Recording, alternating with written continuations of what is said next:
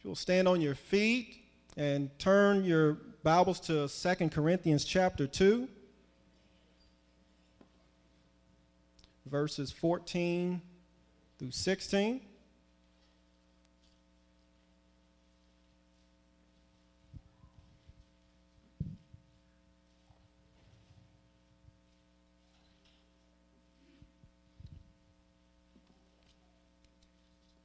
When you have it, say amen. I'll be reading out of the NIV translation.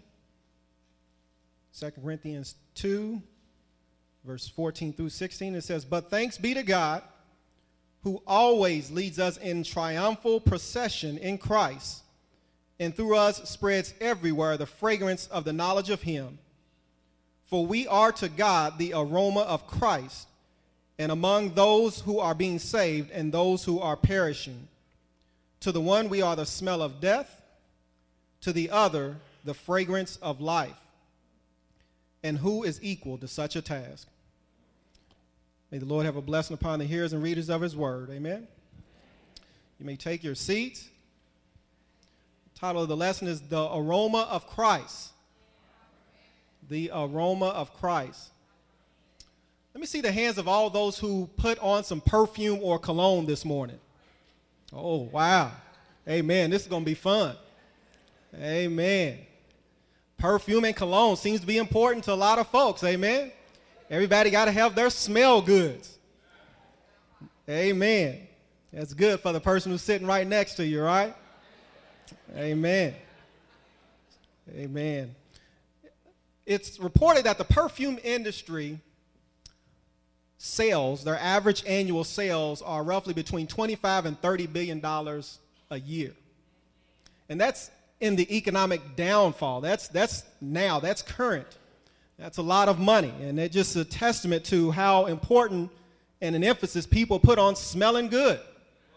Amen. If it ain't perfume or cologne, it's lotion or uh, whatever it may be. Uh, my daughter Jasmine, she gets all these lotions and lotions up and and everything, and everybody you want to smell good. Statistics reveal that 83% of American women wear perfume on occasion. I don't have the figure for men, but I know we get our cologne and everything as well. We even see today many of today's stars market their own cologne, their own perfume. Because when they do, many people tend to buy their, their products thinking that they're going to smell like J-Lo or P. Diddy or somebody. Is that who you want to smell like? Amen this morning, many of you went through your normal routines. You got your, your, your, you laid your clothes out. And for the men, you put the crease in your pants and got everything straight. You took a shower. Amen. You uh, did your hair or cut what little of it that you had. And amen. Got to represent for us ballless guys. You brushed your teeth, put on lotions and perfumes and colognes, all this in an effort so that you would smell good, but also that others would recognize that. Amen. And so it's, it's just something about smelling good that makes a person feel good, that makes you feel comfortable. Uh, after you've had a nice shower or whatever it may be, or putting on perfume, you feel like you're on the top of the world when you smell good.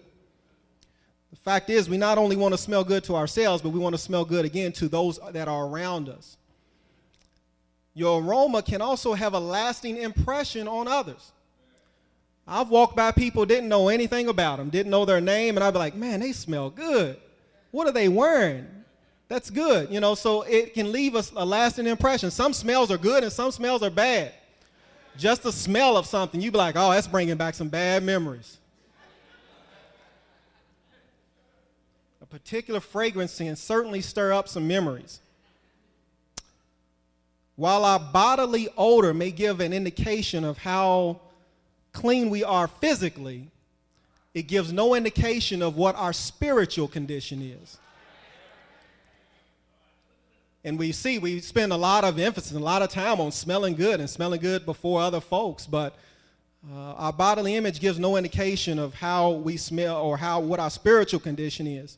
There are many people who smell so good to us, but they are a horrible stench to God. And that should be our goal is what do we smell like before God? There are some people who don't smell good to us, but they are a pleasing aroma to God. Smell good before God, and that's what counts. What do you smell like to God and those around you? Are you the aroma of death or are you the aroma of life? As Paul was speaking to the Corinthian church here, he masterfully chose to do so through the image of a triumphal procession. And they knew uh, and they understood where he was coming from, where, where he was going with with this triumphal procession. It's something that they could relate to. Kind of think of it as your modern day ticker tape parade. All the bells and whistles, kind of like when soldiers used to come back from a, a, a victory and they would have these, these ticker tape parades for the soldiers. Kind of think of it along those lines. At the time in which Paul wrote this letter to the Corinthian church, to the church in Corinth, they were still a Roman colony. And so they, again, they understood what Paul was talking about with this Roman procession. For when the Roman forces captured enemies and when they captured a region, there would be a processional parade with crowds of people in the region lining the streets. And again, Paul uses this analogy to kind of speak to the hearts of those in, in this letter. And and the procession that the Romans would hold, it was held to, in honor of the commander who brought the victory. It wasn't for everybody. There were people in the parade or the procession, but it was specifically for the commander who brought the victory. And so in this procession, you would have some that were defeated, you would have the defeated, and you would have the captured soldiers of that region in this procession with you. Now, that was a messed up parade, right? I mean, you got those who are happy and victorious, and then you got some that are captured, those that are defeated, being mocked in front of everybody. Some of the requirements of this procession one, the object of the procession, uh, whoever the, the procession was, had to be centered on the one who had brought the victory. If the commander wasn't in the procession, you could not have the procession. Okay, so the commander, first of all, had to be in this procession. It had to, been, had to be centered on the commander. Second, the war had to be finished. Somebody gets what I'm saying here. The war had to be over with. You couldn't still be fighting a battle and have the procession. So when they had the procession, when the Roman soldiers had a procession, the war was done with. Second of a, a third, there had to been a certain number of enemies that were captured or killed, per se. They say the number was 5,000 enemies had to have been killed in the campaign. So the campaign, the procession had to be centered on the commander, first of all. Second of all, the victory had to have been over with. Third, there had to be a certain number that were defeated. And also in this procession, you had the pagan priest of Rome. They would have these incense and they would be burning these incense in this procession. Now, this is, this is, this is the huge part of it. They would be burning these incense. To the Romans, that smelled good because it was a sign, it was a symbol, it was acknowledgement that they had won the victory. But to the defeated, that was a horrible smell. That was the last thing they wanted to smell because it, it indicated that they had lost the war and that it was sudden death for them. It kind of reminded me of when I went to see a game with Tennessee and Louisville play years back. It wasn't the smell, it was just the sound of something. It was when we went to see Tennessee play, that's when Louisville was up and coming, and we thought we were really doing good, and we went down to play Tennessee because Tennessee was, a, was, you know, they were ranked, they were really good, and so we were going to really understand where we stood. And Tennessee, after every touchdown, they played Rocky Top. And after, I, I, got so sick and tired of hearing Rocky Top by the end of the game because they scored so many touchdowns. Every time you heard Rocky Top, you knew that you were on the losing end. And it's kind of like that smell with the, with the priest, and they had these incense, and they were in this procession. And to the Romans, again, that smelled good, but to those who were captured, it was a horrible smell. In this procession, there's a clear distinction between those who are victorious and those who are defeated. Clear distinction. The victors were free and they had life. The defeated were in bondage and faced death. The same can be said spiritually. Amen. There is no middle ground. Make no mistake about it, everyone in here is in that procession somewhere.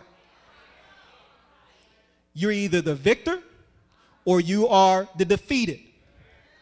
Everyone is in this procession somewhere. So we have to ask ourselves, where are we? Are you the victor or the defeated? Are you with Christ or are you without Christ? And so those in Christ, Paul says, have the aroma of Christ. Those who have given their life to Christ have the aroma of Christ. Those without Christ have the aroma of death to God. So we can smell good to those around us, but before God, we smell like death, smell like a corpse.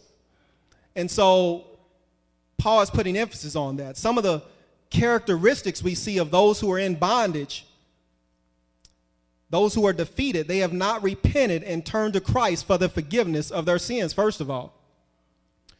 While they might profess Christ, they don't trust Christ. You see many people, there are folks who wear crosses and have tattoos of crosses and don these things, but is their life indicative of that which they have on? If I went up to someone who had that on and I said, What church do you go to? And they asked me and said, Well, what do you mean what church I go to? Well, I saw you got the cross on. That should be an indication that you are in fellowship, you are in the body somewhere, you are serving and ministering to God.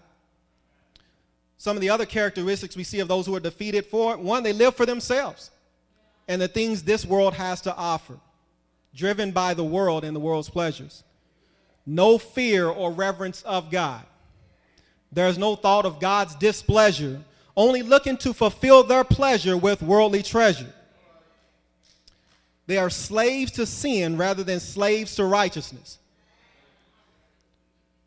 John said they have the lust of the eyes, the lust of the flesh, and the pride of life. These are some of the things that define those who are defeated. The question is how many people here are in bondage today? How many here are in bondage to sin? Sin of lust, or sin of self centeredness, or sin of gossip, or sin of laziness. Paul said, nail it to the cross. Nail it to the cross and change your status in this procession from one of defeat to one of victory. Now, the good news, again, in this procession, the Romans would have the defeated, and it was sudden, it was going to be death for those who were in this procession. But the commander in this procession, in God's procession, in the procession of Christ, looks to bring life and not death. And so that's the ultimate goal. He wants to give you life. Jesus Christ, our Savior, our King, wants to give life instead of death, freedom instead of bondage. Not just any life, but life more abundantly. Those in Christ are victorious. Amen? We are victorious. We're not notorious, we're victorious. The procession is one of victory because through Christ we are victorious over death. He gave us death by his penalty, but the, the price he paid on the cross. So in Christ, there is no defeat. We are not defeated. For this reason, Paul said that we are more than conquerors through Christ Jesus. What shall separate us from the love of God? So, regardless of what it is you're going through, you are still more than a conqueror because you are in Christ. Many people seem to be defeated. They walk around and look so defeated, so downtrodden that they are just whooped.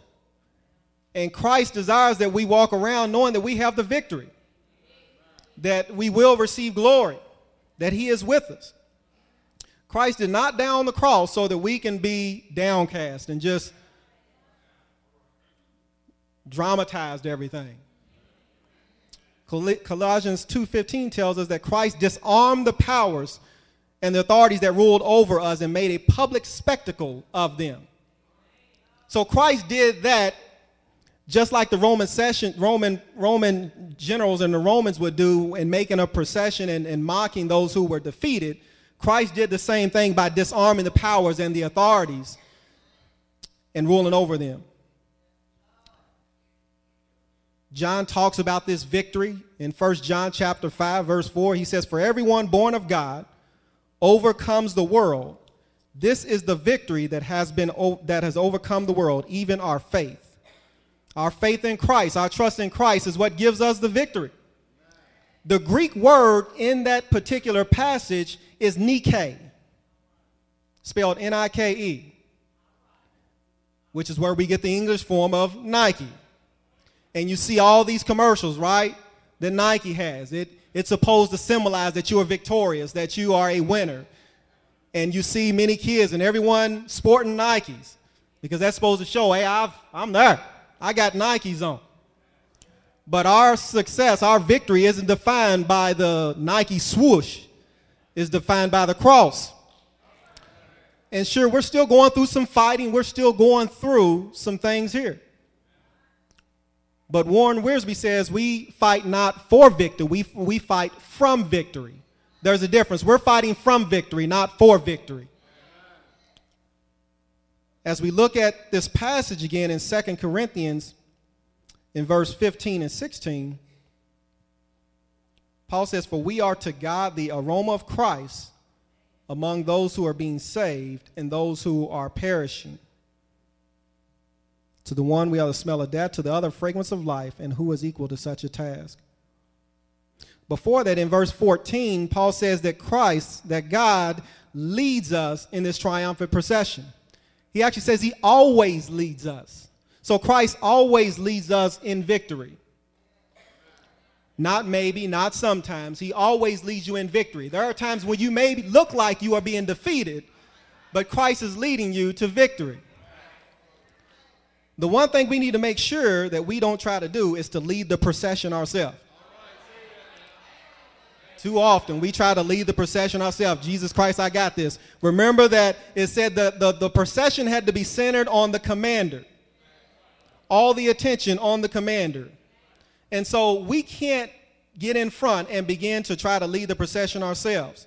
And somebody said, well, how do we do that? Well, we allow Christ to be a part of our life, but we don't allow Christ to lead our life.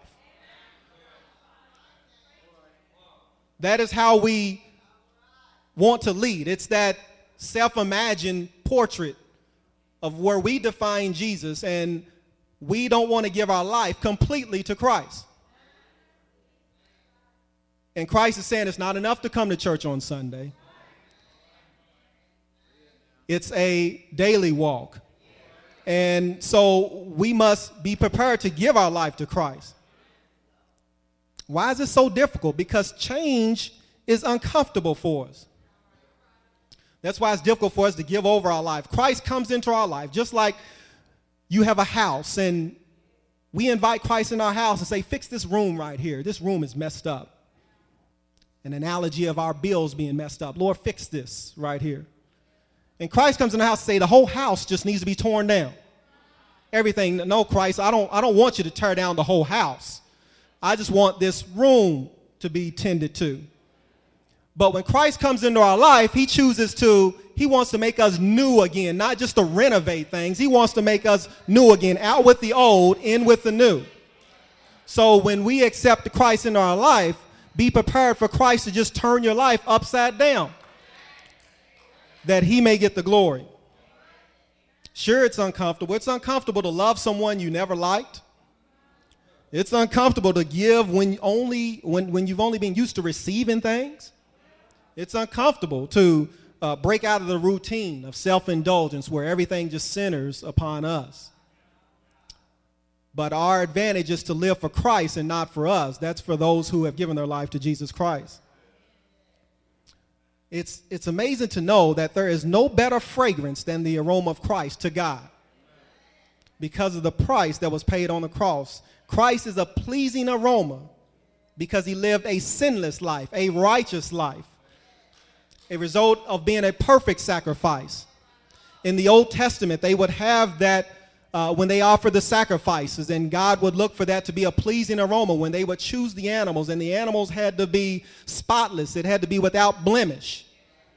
And it was a pleasing aroma, as they burned the sacrifice. It was a pleasing aroma to God, and that's the same that we see with Jesus Christ. when he gave his life on the cross. So, this aroma or this fragrance that we're talking about here is the knowledge of Christ. It's the, the gospel, the good news, the righteousness of Christ. There's, there's only one way you can obtain this, this sacrifice or you can obtain this aroma. Only one way. You have to give your life to Jesus Christ. You have to be covered by the blood of Jesus Christ. That's the only way that you can have this pleasing aroma. And when we do this, God no longer smells our dead bodies, but He smells the life that Christ lived, the righteousness that Christ lives. So the question not only does well, not only does God lead us in this beautiful procession of victory, but it says that through us he spreads everywhere the fragrance of the knowledge of Jesus Christ. So just as those pagan priests, you remember they would have those incense and they would be burning those incense. God is using us through us that there would be a pleasing aroma. And through us, he spreads everywhere the knowledge of Jesus Christ. So, how effective are we at spreading everywhere this fragrance of the knowledge of Jesus Christ? That's the question. If we are in Christ, we have given our life to Christ, how effective are we at, at allowing God to use us to spread this fragrance? Do others around us smell the fragrance of Jesus Christ? Or do they smell just our fragrance? That's the question. There should be something peculiar about you and me so much so that those who are being saved and those who are perishing should see it. Scripture clearly gives us some ways in which we can be used to spread this fragrance around. It's not an exhaustive list, but there are three things that I want to focus on that we can look at on how to spread this aroma further. Once we are in Christ, how do we spread it? Now, again, let us not make the mistake of thinking we can obtain the aroma of Christ by working for it. You can't work for this aroma. It's only by the grace of God, through our, through our accepting of Jesus Christ as our Lord and Savior, that we have this aroma. So there's nothing that you and I can do to obtain this fragrance by works. The, num- the first thing we do is we can share the gospel, the good news sharing of the gospel story, the salvation of Christ with others. How often do you or do I share the good news to those who don't know Jesus Christ? Are you being used by God to, to spread his knowledge? And that can be through just testifying about what God is doing in your life, or just sharing again the gospel story, just letting them know what Jesus Christ did on the cross for them. And we have so many opportunities to share the gospel, to spread the knowledge of Jesus Christ, but I'm afraid we don't take advantage of it. And if God has truly been good to you, which I'm sure He has, someone else should know how God has blessed you.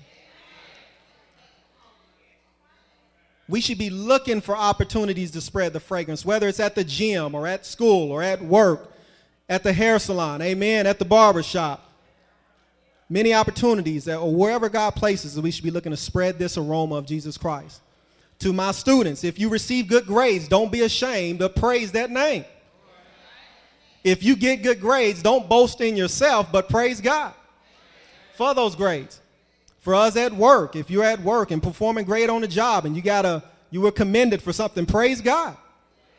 Spread that fragrance around, that aroma of Jesus Christ. Christ said, if we are ashamed of him, then he will be ashamed of us before the Father. But Romans 1.16 says, I ain't ashamed of the gospel because it is the power of, the, of God for the salvation of those that believe. Amen? So let us not be ashamed to spread this fragrance, to spread the aroma of Jesus Christ.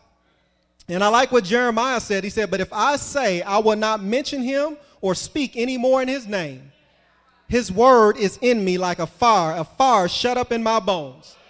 He says, I am weary of holding it in. Indeed, I cannot. Jeremiah said, if I tried to hold it in, I just can't. Because it's like a fire shut up in my bones. Does anybody here feel that way? That you just can't hold it in.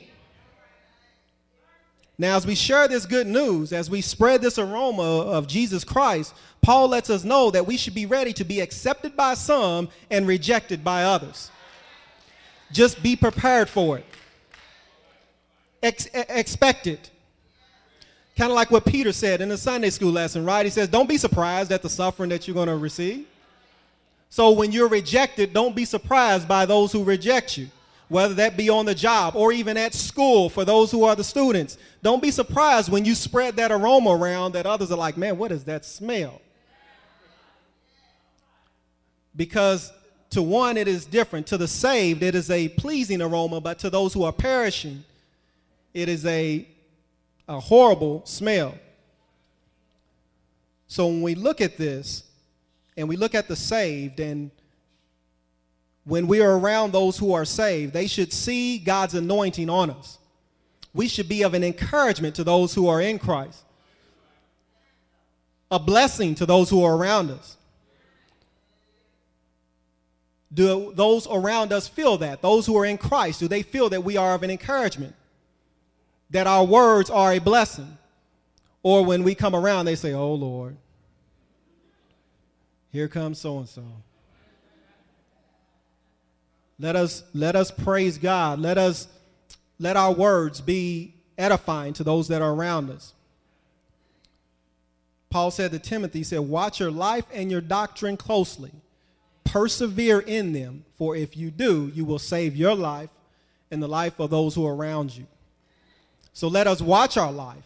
Let us watch our doctrine, what we teach, for those that are around us, so that we may be used to save, to help in, in saving those that are around us. Just as this aroma has a reaction on those who are being saved, it also has a reaction on those who are perishing. As we spread this gospel, as we tell others about Jesus Christ, as you go to places and you start to witness for God and you get rejected, and there are some that will look at you and be like, No, I don't need Jesus. I got this. And trust me, I, I've had people tell me that. I don't need him. I, I'm okay by myself. So everyone will not accept you. To those that are perishing, again, we are the smell of death because you are too much light for them. Darkness and light cannot coexist. Before we gave our life to Christ, we smelled just like those of the world because we had not accepted the sacrifice of Christ. But those in the world now see us as horrible at times because of what we believe, because of our faith. You've heard that saying that misery not only uh, uh, misery loves company, but not only does misery love company, but death and destruction loves company. Proverbs 27 20 says, Death and destruction are never satisfied. And so those who are in death are never, we see them never satisfied. When we were of the world, they, they didn't hesitate to call you up. Now they don't want to call you up. Don't want to have anything to do with you because you acting crazy for Christ now. You make them feel uncomfortable. You ain't no fun anymore. Especially to my, my younger students when you look at that and we want to we want to try to fit in so bad. We used to be able to gossip around you, and now we can't even gossip. Can't gossip and talk about people around you anymore because all you want to talk about is forgiveness and something called grace. They say you tripping. Can't even talk, or can't even listen to Jay Z or Lil Wayne or anybody anymore because all you want to listen to is Lecrae and, and Trip Lee and these holy hip hop uh, gospel rappers. You know, they say, You tripping. Can't even go out and smoke a blunt or drink like we used to because they say you're getting filled with the Spirit instead. They say you're tripping. Some of us have been there. Their motto used to be, Ain't nothing wrong with looking. But now you say anything, anyone that lusts after another has committed adultery. They say you tripping. All this, they say you're tripping. Francis Chan stated that having faith often means doing what others see as crazy. Something is wrong when our lives make sense to unbelievers. there should be a difference, not for the sake of being different, but because Christ was different and he's calling us to be different. He's calling us to be holy, calling us to be set apart. Are you trying to fit in or are you trying to fit Christ in? 1 Peter 4 3 through 5 says, For you have spent enough time in the past doing what pagans choose to do. They think it strange that you do not plunge with them in the same flood of dissipation, and they heap abuse on you. But they will have to give account to him who is ready to judge the living and the dead. And again, in Peter says in 2 verse 12, he says, Live such good lives among pagans that though they accuse you of doing wrong, they may see your good deeds and glorify God on the day he visits. So they may persecute you now. They may reject you now. They may reproach you now, but on the day of coming of Christ Jesus, may they, they, they give glory to God because of your good deeds. Regardless of how others respond, you are still successful as long as you're allowing yourself to be used by God for the spreading of this aroma. It's not up to us or how others will respond.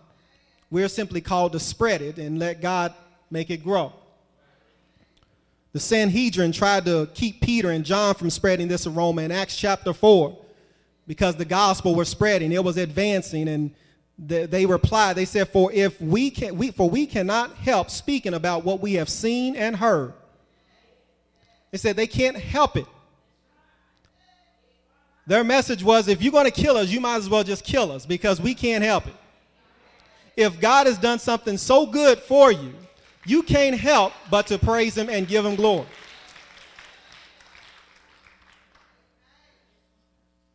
Let our mindset be the same. The second thing we looked at first again, one way that we spread this aroma is by literally telling others the good news. Amen. The second reason is to imitate the love of Christ, the aroma of love. We spread this fragrance of Christ by imitating his love. Amen. Our purpose, our main purpose in life is to imitate Christ in everything we do. But it starts with his aroma of love. Paul tells us to imitate the love of Christ in Ephesians 5:1. He says, "Be imitators of God Therefore, as dearly loved children, and live a life of love just as Christ loved us and gave himself up for us as a fragrant offering and sacrifice to God. This love doesn't come by way of our strength, our own strength. It only comes by way of the Holy Spirit. And the more we get to know Christ, the better able we are to love others. That's why it's so important to remain in the Word, to be prayed up, because the closer we get to Christ, you can't help but to be affected by be, be affected by that love. As we seek to glorify God more and more, we should be able to exercise more of his love. Part of this love, as part of this imitating the love of Christ, part of it should be a sacrificial love. But one, again, has to move closer to the cross for that to happen. Sacrificial love. Meaning we must live a we must be a living sacrifice, not only living for ourselves, but for Christ. The closer we are, uh, the, the, the, closer we are to the cross, the more humble we are. The more humble we are, the less concerned we are about our own selves. But the further away from the cross we are, the less we focus on Christ, the more we focus on ourselves.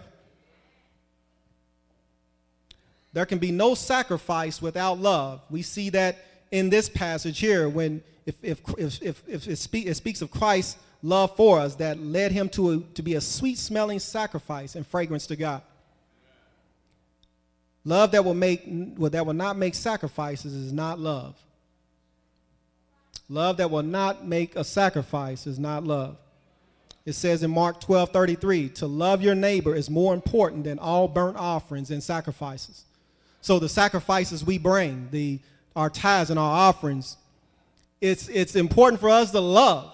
If we bring that before God and we still have no love in our heart, what credit is that to us? I can tithe all I want. If I have no love for my brother and sister, the aroma of Christ is not spread.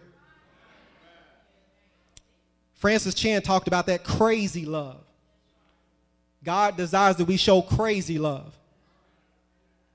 He challenges our love for, and, and wants us to radically change the way we look at love, that it's not conditional, not based on what you do to me or what you say to me or what you give me.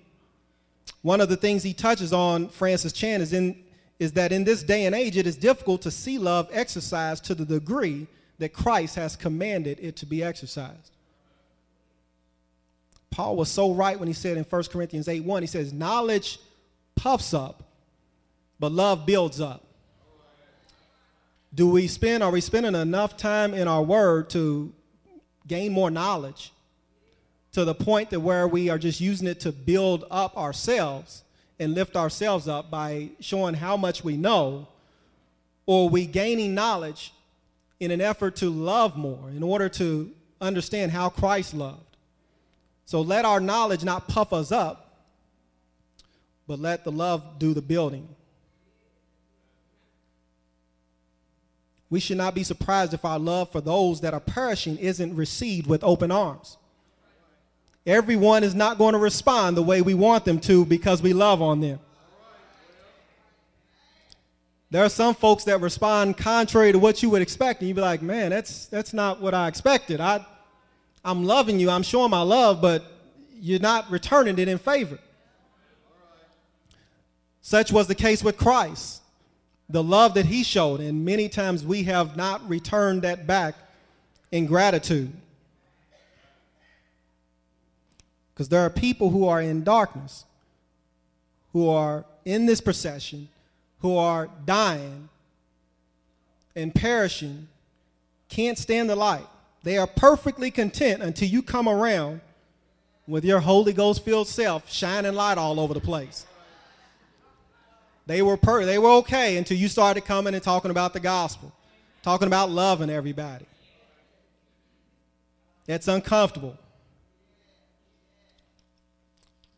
The third thing that we look at on ways that we spread this aroma is to give sacrificially.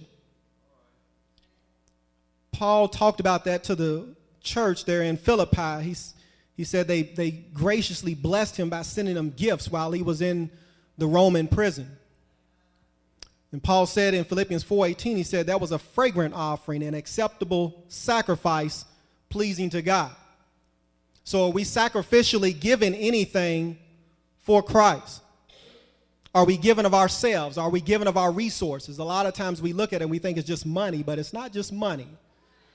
Are we giving Christ our time sacrificially? Are we giving of other resources sacrificially to others? And this is, I have to be honest, this is probably one of the more challenging areas for Christians. It's not that we won't give, it's just that we won't always give sacrificially to the point that it makes us uncomfortable. Sacrificial giving means you are giving of something that is of use and of benefit to you, something that you will miss when you give money, that it's something that you will miss. You are choosing to go without so someone else may be blessed. That's what sacrificial giving is. And you can do this because you're confident that God will bless you in return. It may not always come in the form that you gave it, but you will be blessed. Matthew 6 4 says, let, let, says, let when we give to the needy, not, not to let our left hand know what the right hand is doing, so that it will be done in secret and God in heaven will reward you. Just as Paul told them in Philippi again, as a result of what they did, he said, My God will meet all your needs according to his glorious riches in Christ Jesus. And that church in Philippi, in Macedonia, they were the poorest of them all. But they still gave what they had because they were confident that God would bless them in return, that He would meet all their needs. And so the challenge again to us is to spread that fragrance through giving, through imitating the love of Christ, through spreading the gospel. By giving of ourselves, we spread that fragrance of the knowledge of Jesus Christ everywhere. Some will accept it and some will not, but that's okay. Christ gave of himself not so that we would keep the good news to ourselves, but that we would share it with others.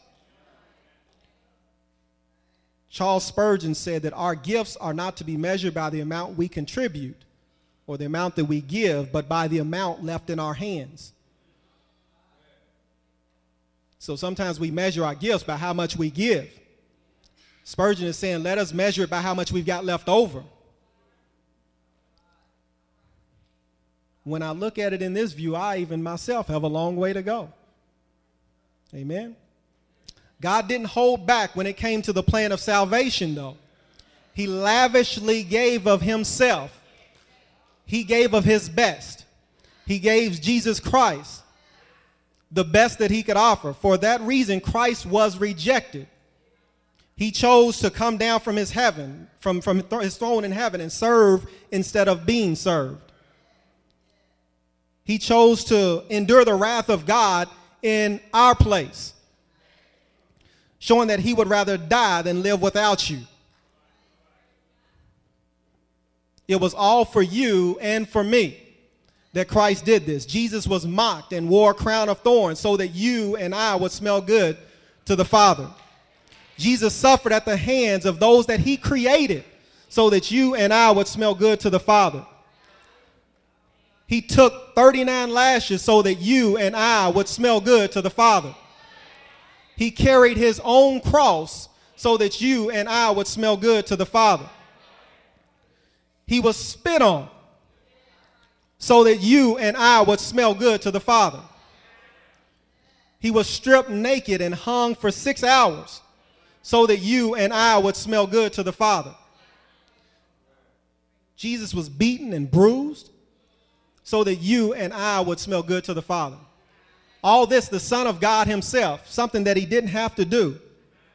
He would not allow the legions of angels to intervene because so that we could smell good to the Father.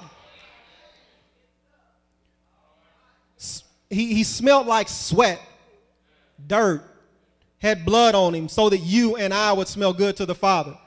He chose to endure the wrath of God so that you and I would smell good to the Father.